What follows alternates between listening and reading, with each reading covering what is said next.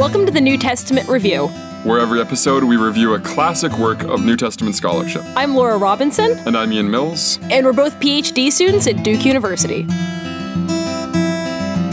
Today we're discussing Dating the Apocalypse of John by Adela Yarbro Collins. This was published in 1981 in the journal Biblical Research. We're doing a little bit of a break of format. Every episode, we talk about a landmark piece of New Testament scholarship. And this essay that we're going to talk about in particular, this essay in itself is not necessarily a classic. The reason why we're highlighting it is because Dr. Collins is the landmark scholar on Revelation. Uh, You can't do a project on Revelation without talking about her work. Yeah, We picked this piece because it's a good introduction to the different issues and considerations that come into play when you're trying to situate the Apocalypse of John historically. Yeah. And so this sort of introduces us to her approach to the document and to the field of scholarship on Revelation in general. Ian, what's this article about? A.Y. Collins is going to try to historically situate the Apocalypse of John, figure out when it was written based on primarily the internal evidence. So she's going to go over the main features that scholars have used to figure out when this text was written, focusing primarily on Revelation 17. Yep. And she's going to argue for a Domitianic date. And we'll talk about what that means and when that is in a second. The uh, the first question you're going to have to ask when you're talking about when a book was written is who wrote it, uh, and that's not always clear when you're talking about biblical books, as I'm sure has been uh, quite clear to people who have listened to our show for a while. The book itself is attributed to a man named John who is on the island of Patmos, and traditionally the author of uh, th- this John who wrote the book has been identified with John the Apostle, uh, the same person who wrote the the Gospel of John and was one of Jesus' twelve disciples.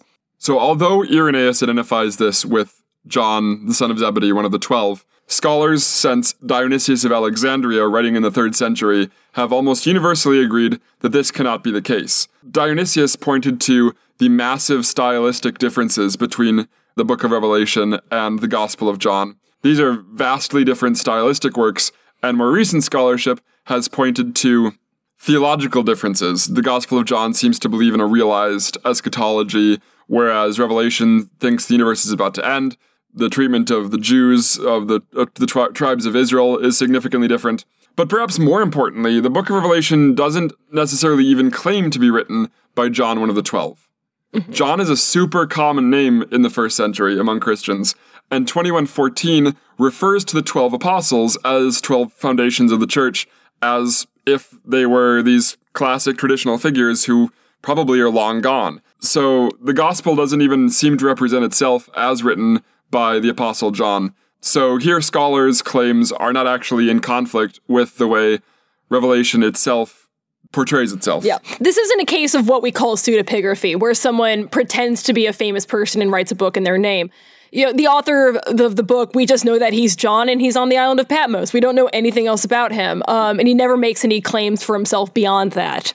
The earliest tradition we have about the Apostle John comes from Papias, who says that John and James were both killed by the Jews.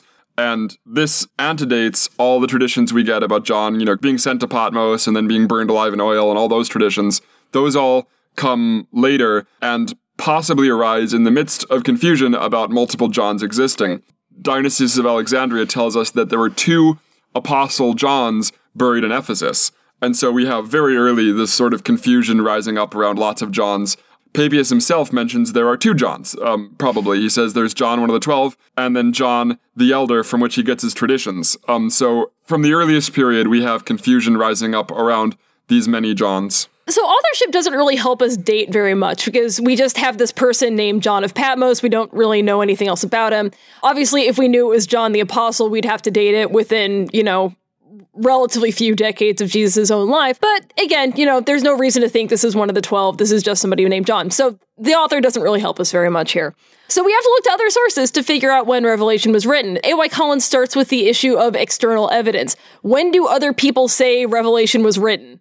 Uh, so our first, our earliest evidence for this is Irenaeus, working in the second century. He says that this book was written under Domitian, Domitian reigned from 80 from 81 CE to 96 CE. And we're going to talk about the Domitianic persecution, if it did exist, what it was, in a second, but this is usually dated late in Domitian's reign. Collins points out that it's meaningful that Irenaeus both thinks that the apocalypse was written late in the Domitianic period, so 96, and Irenaeus thinks that John the Apostle wrote Revelation.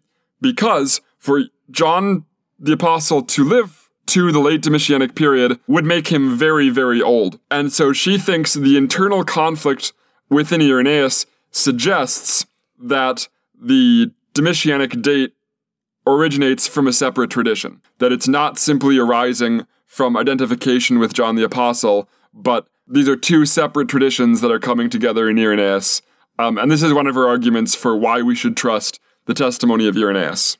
Irenaeus also has the, some uh, pretty significant mistakes. For instance, he thinks that the apocalypse is written by John the Apostle, and as we said, that's not true. He also relates the traditional authorship of the four Gospels, the first complete layout of this program that Matthew wrote first, and then Mark, and then uh, Luke was the com- the companion of the Apostle Paul. And we're going to talk about this in our Stanton episode to be released later. But scholarship has pretty much undermined Matthean priority. All that is to say that Irenaeus doesn't really have his finger on the pulse of historical issues related to uh, gospel authorship and, and dates. So there's not really a great reason to think that Irenaeus might might have some access to information on the date of this gospel that other people wouldn't have. If external evidence doesn't get us very far in trying to date this apocalypse, what, what internal evidence is there? Uh, are there clues within the text of Revelation itself that might give us a sense of when this book was actually composed? So Laura and I both agree that the best argument has to do with referring to Rome as Babylon. Contemporary and earlier Jewish sources don't call Rome Babylon. They call Rome the, the Kittim or Rome is often called Edom or Egypt in Second Temple Jewish literature. There are a number of traditional ways to refer to this great antagonistic or sometimes a little bit ambiguous empire, but it's not called Babylon because what is Babylon's association in the Bible? Babylon destroyed the first temple. Now, in post 70 Jewish literature, 2nd Baruch, 4 Ezra, the Sibylline Oracles, texts that know about the destruction of the temple and know Rome did it, these start to call Rome Babylon. And often this association is spelled out explicitly. Uh, the Sibylline oracles say Rome is Babylon because they destroyed the temple. So this is really clearly laid out. And it's probably not a coincidence that we start seeing Rome called Babylon again uh, in Christian sources that are dated post 70. First Peter uh, we're not going to go into all the issues there, but First Peter is one of our other earliest sources. Most scholars agree that this is definitely a post 70 work. Right. And it doesn't take very long for Jewish or Jewish sources to snap back to not calling Rome Babylon anymore. Uh, rabbinic sources, by and large, prefer the name Edom. This is still a sore spot and still something that is really at the forefront of Jewish people's minds when they think about what's so awful about Rome.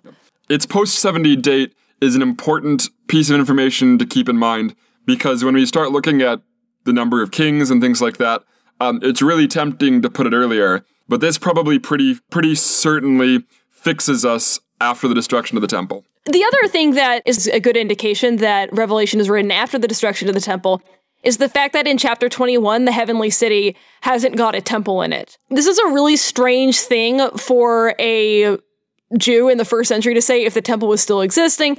Uh, there's a lot of I, there's a lot of language in early Jewish literature of the idea of an ideal heavenly temple. And one would probably assume that if the temple was still a really important part of Jewish Christian worship, that this heavenly temple would descend along with the rest of the heavenly Jerusalem at the end of all things. But the author actually draws attention to the fact that there is no temple in the heavenly Jerusalem and that the, the, the Lamb itself is the temple. So, this is a pretty good indication that the author has theologically resigned himself to the fact that there's not a temple, and uh, their their theology has made room for this. Yeah, a Jewish Christian author who has grown accustomed to the fact that there is no longer a need for a temple. Yeah. Um, seemingly because Jesus has replaced this. Right. For the author, it strongly suggests a post 70 date. So then this gets us to the other piece of internal evidence, and this part's going to get a little convoluted. So the second piece of internal evidence that Collins draws upon to date the text is the seven kings in Revelation 17. Before we get there, Collins says that scholarship can basically take for granted a reading of chapter 13 Um, so the seven kings are in chapter 17, but in chapter 13, there's this discussion of this beast who is injured, who's going to come back, that makes divine claims, and it concludes, of course, famously with the number of the beast being 666 or 616. And Collins says scholarship can pretty much take for granted that this beast is Nero. Both 666 and 616, the two numbers that show up in the text, work as gematria for the name Nero Caesar. 666 is with the movable new, a way of spelling Nero, um, and 616 is without. We're not going to go into all of this because Collins doesn't, but Roman sources talk about this like story or rumor or legend that was going around about how Nero hadn't really died. He was in the east and he was going to come back with an army and retake Rome. So this idea of Nero redivivus, um, the the re- the revived Nero, probably is what the author is referring to in chapter 13. Let's move on to chapter 17, which is where we get the sequence of the seven kings. This calls for a mind that has wisdom. The seven heads are seven mountains on which the woman is seated. Also, they are seven kings, of whom five have fallen, one is living, and the other has not yet come. And when he comes, he must remain only a little while. As for the beast that was and is not, it is an eighth, but it belongs to the seven and it goes to destruction. Rome is famously the city with seven hills. We even have Roman coins picturing Rome as a woman sitting on top of seven hills, which is exactly the image Revelation is using. So let's recap these seven kings. There are five that have fallen. So mm-hmm. apparently five dead emperors. One is, one is current. Um, the other has not yet come, and when he comes, he will be around just for a little while. So there is a future king who's going to be around briefly, and then there is an eighth. So five done, one current, one future but brief, and then the eighth who is not yet to come but belongs to the seven. And this eighth is, de- is described as a beast, which is exactly what the Nero Redivivus from chapter 13 is called. So the question is who are the five who have fallen? Who's the one who's living? And who's the one who's going to come and reign for a very little while? It is incredibly hard to take a list of Roman emperors and make them add up to 511. It's easy to get Nero to be the fifth on the list. You know, if you count from Augustus, Tiberius, Caligula, Claudius, Nero, yeah, Nero would be your fifth your fifth object. But the question then is who's ruling now and then who will come after them who will rule for only a little while. So Nero is the first emperor in what's called the Year of Four Emperors. Nero, and then Galba, Otho, and Vitellius each rule for only a matter of months. And so you have this big flurry of four emperors in quick succession. And then you have Vespasian and Titus, in which the Jewish war happens and the temple is destroyed. And after Titus, you get Domitian. So, trying to get this so that you have seven emperors and then an eighth, um, who is one of the original five, is really tricky. Yeah, it's also it's even harder to make it all add up so that you get the text to be after the destruction of the right. temple. Exactly. So a straightforward reading would make Nero number 5, Galba is the 6th during which the author is writing.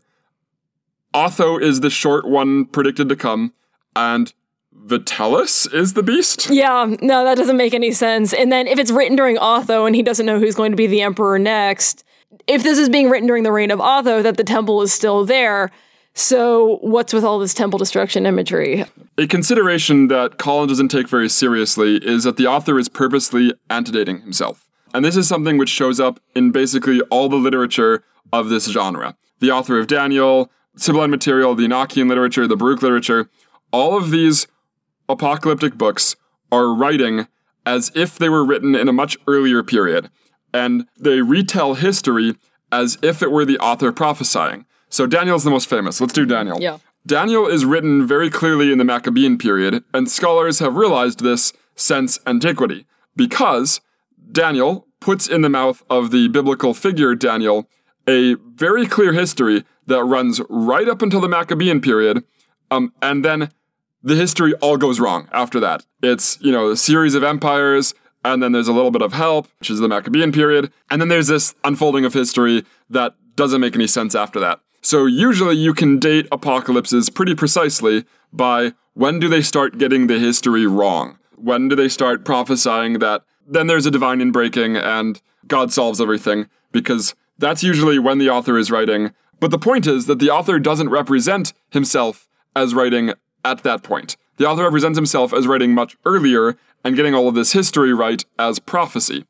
And it looks, to a lot of scholars, like that's precisely what Revelation is doing. Writes as if the temple is still standing. Go and measure the temple corridors and do these things. But as we've already seen from the name Babylon and from the explicit prophecy of the temple's destruction, which comes just a few verses later in chapter 11, and also the absence of a temple in the heavenly Jerusalem, very likely the temple is already gone while the author is writing this. So they're writing as if they were prophesying the destruction of the temple, when in fact, for the author, this is already settled history. How is that relevant for the king? The one who is the sixth is probably when the author wants you to think that this thing is written. But they already know that the, the emperor to come next is going to be for just a little while. And it's really suspicious that the emperor who's going to come next happens to be the year of the four emperors, which really famously is when a bunch of people rule for just a really brief period of time. And this seems awfully suspicious. Yeah. It's worth noting that this is our discussion of the dating of Revelation. Collins thinks that there's actually a separate source operating in Revelation 11 uh, when they go to measure the temple. Uh, she thinks that is a pre temple source that has incorporated into this larger work. We don't think that's necessary because of the possibility of just antedating an, an apocalyptic text. Collins also thinks that this is being written during the emperor who quote is right now. Like that's the, that's who must be on the throne right now. Ian and I think it's way more likely that it's actually during the one who will be for a very short while. Right. Yeah. But if you count from Augustus, the first emperor, you can't get the one who is to be Domitian, um, like Collins wants it to be, because Domitian is 11th after Augustus. So, how does Collins get there? What Collins advocates for here is a selective counting strategy of the emperors, uh, and it's not quite clear how the selection is being made. She thinks that you ought to start with Caligula because Caligula is the first emperor to really run afoul of the Jews. Caligula famously tried to erect a statue of himself in the temple. That plan didn't come to fruition because he got murdered. So if you start with Caligula, and then she doesn't really lay out how she's making those decisions, but I would assume that Nero's on the list because he famously persecuted uh, probably Jewish Christians in in Rome. She adds it up so that that Domitian is six. She says that you shouldn't skip the year of the four emperors for historical reasons, that they are emperors and were listed as emperors. But she leaves open the possibility that you can skip emperors for theological reasons, that there are some emperors that might not have been as important to the author of the text. So And Laura and I both think this is plausible. Um, that the author just likes the number seven he likes number um, symbolism throughout the book, and so has picked the number seven and then sort of fit it in his mind. The problem, of course, with doing this is you can no longer use Revelation 17 as probative for identifying an author. Because if you're going to speculate on the theological motivations for including or excluding certain authors, there's no way to say, therefore, Domitian is sick, the one who is, and this is evidence for my dating. So to, to accept theological selective theory, you need to basically say that Revelation 17 doesn't tell us anything. Yeah. It's also hard to figure out who the one who will be for a short time is right. then after Domitian. Then it's a complete wild card for what comes next if it's written during Domitian and then, you know, Nero being the Antichrist who comes back at the end of all this, that still works out. But the point is, if we have to selectively pick a list of emperors to get to seven, it's really hard to use this in any kind of historically meaningful way to figure out what emperor the author has in mind when. And then the, last issue that Collins gets into is the question of persecution in Revelation. It's long been assumed that the book of Revelation has to have been written during a period of persecution because of this very fiery language about Gentile leaders and talk of persecution in the text.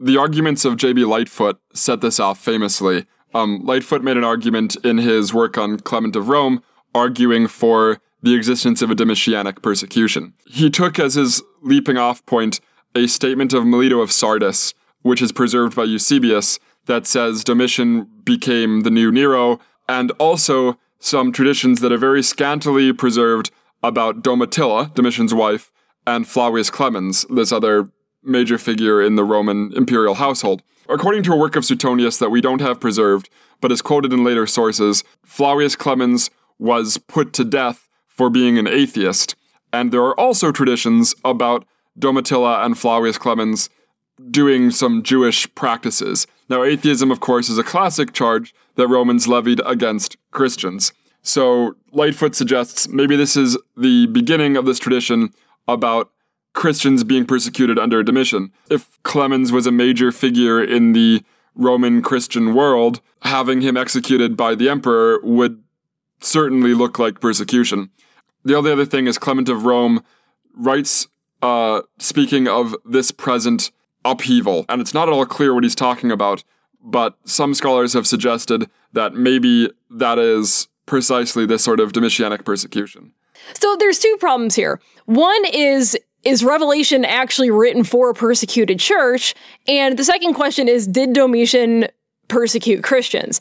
And the answer to both seems to be kind of a no, doesn't look like it. Um, so Revelation doesn't actually mention persecution of Christians as a historical fact very often at all. Chapter 2 mentions uh, a, a, man named Antipas who was executed for being a Christian, and then, of course, uh, John of Patmos himself. As far as historical references to persecution in the author's own day goes, that's it. Um, there are martyrs under the altar. There are a million things that could be. It could be an eschatological assumption of this uh, long period of martyrs of martyrdom that's going to be coming up soon. Most of the references to persecution in the work are predictions in the future that there will be a lot of persecution. Uh, which of course we see in all the Gospels. There's not many references to historical persecution in the text itself. And these allusions to Antipas and John of Patmos look like the sort of sporadic occasional persecutions that our sources tell us about in the first and second century, not the sort of systematic things which Lightfoot and others have posited. Pliny's letter to Trajan, of course, is the famous instance of this. What does persecution look like in this early period? It's not an emperor systematically making people worship him and hunting down Christians.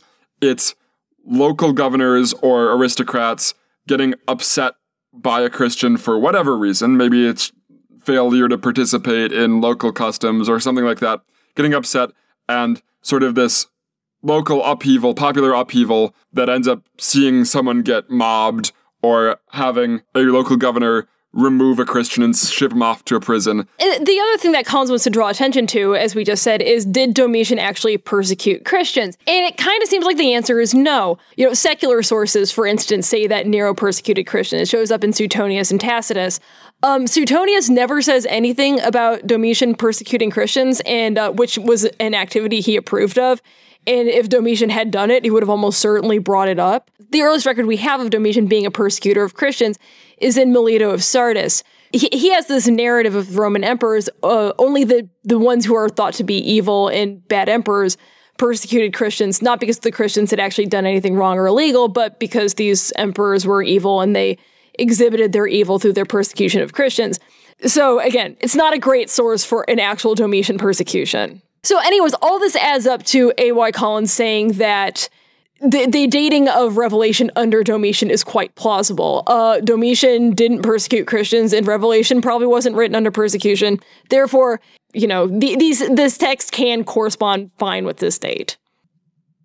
So, the Domitianic persecution was a traditional reading for scholars to date Revelation to the period of Domitian, and A.Y. Collins wants to maintain that dating while also saying that persecution probably didn't happen. So her argument is basically you don't need persecution, active government, systematic persecution to write an apocalypse. Christians were under general popular social pressure. The imperial cult was prevalent, and that, that sort of outgroup mentality can give rise to this literature just as well as anything else. And so, uh, sporadic, popular, quote unquote social persecution could certainly have provided the occasion for writing this sort of literature.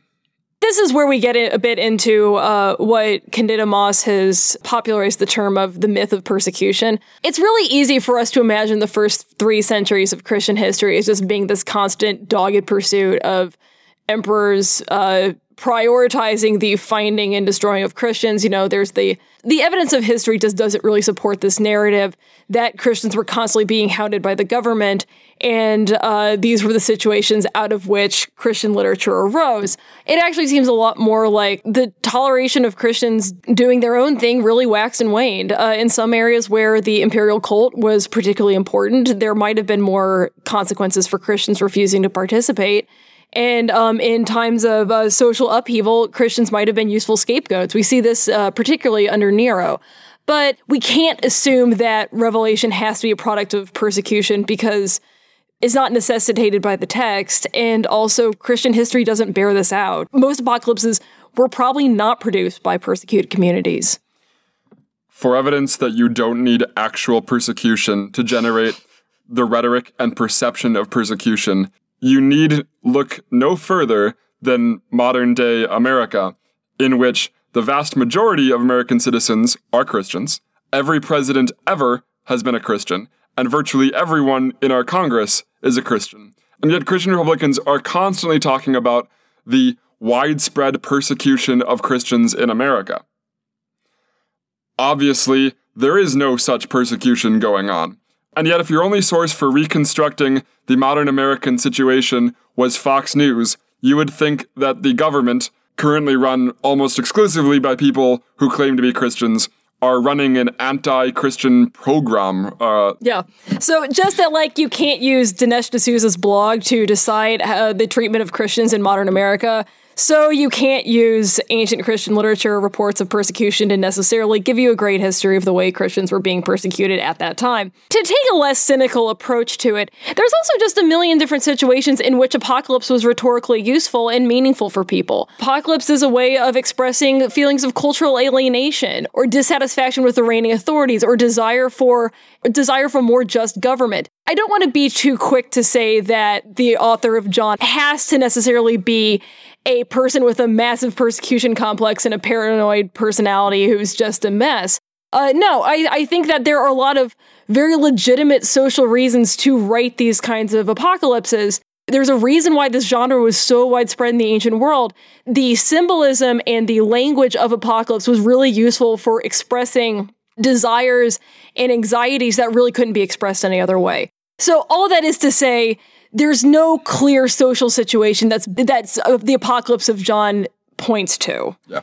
Unlike Dinesh D'Souza, ancient Christians were in fact under significant social pressures from things like the imperial cult and their inability to participate in normal social gatherings which involved eating of meat sacrificed to idols.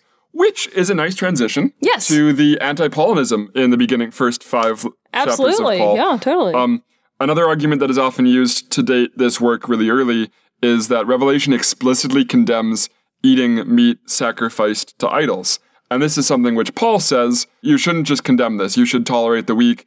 Um, and we know this is an okay practice. It's just if people object to this, then, you know, consider their feelings more or less. But there's nothing wrong with eating meat sacrificed to idols. So it looks like Revelation here is taking a non Pauline, anti Pauline position. And some scholars have argued that this must mean it's dated very early because nobody writing in the 90s, because they can't imagine anyone writing in the 90s disagreeing with Paul. Lauren, I think this is pretty incredible. That pretty obviously there were people much later than even the 90s who continued to maintain anti Pauline positions. Um, the Pseudo Clementine literature is an example of this. Um, the letter of James, maybe this. Matthew might be a, some a figure from the 90s who is clearly anti Paul. This is a kind of silly argument. All that is to say, we have no idea when Revelation was written. Right. We've just that those are the arguments for or against certain dates. Post 70. Yeah, post 70. It's definitely after the temple. Beyond that, uh, Ian and I are just gonna have to throw up our hands on this one. Um, Revelation 17 is hopeless. we hope you enjoyed that, uh, that you learned something about Revelation, Yep. and uh, we'll catch you guys in the next episode. Okay? Thanks. Leave us a review. It's easy. Open your podcast app, find our show, scroll down, hit five stars. More people will find us. Leave us a positive review, though. Yeah, you can only leave five star reviews.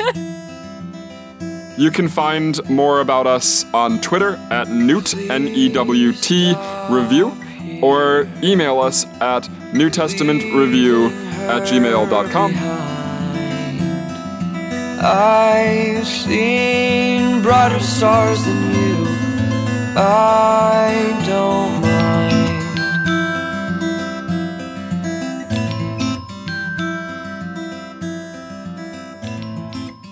Professors love telling students that this book is not called Revelations. to the church at Revelation. Yeah, exactly. I think someday we're going to dig up a town in Asia Minor called Revelatia, and all those professors are going to be sorry.